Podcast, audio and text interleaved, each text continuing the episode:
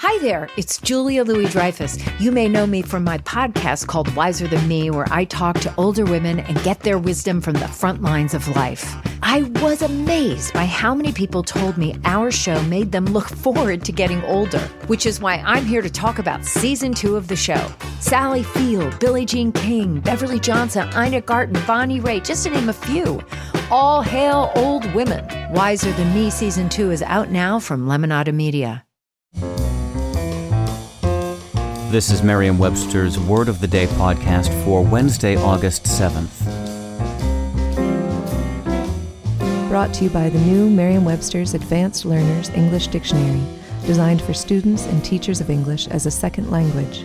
Learn more at learnersdictionary.com. Today's word is impetus, spelled I-M-P-E-T-U-S. Impetus is a noun that means a driving force or impulse. It can also mean incentive or stimulus, or stimulation or encouragement resulting in increased activity. Impetus also means the property possessed by a moving body in virtue of its mass and its motion. This sense is used of bodies moving suddenly or violently to indicate the origin and intensity of the motion.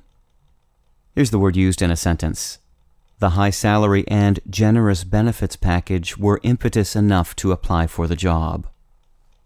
You already have plenty of incentive to learn the origin of impetus, so we won't force the point. Impetus comes from Latin, where it means attack or assault. The verb impetere was formed by combining the prefix in with petere, meaning to go to or to seek.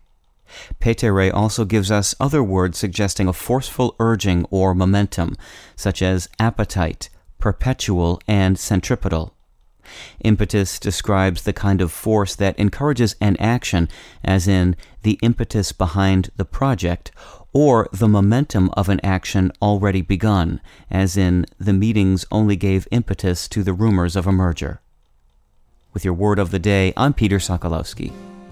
Visit the all-new learnersdictionary.com, the ultimate online home for teachers and learners of English. A free online dictionary, audio pronunciations, custom study lists, and interactive exercises are available now at learnersdictionary.com.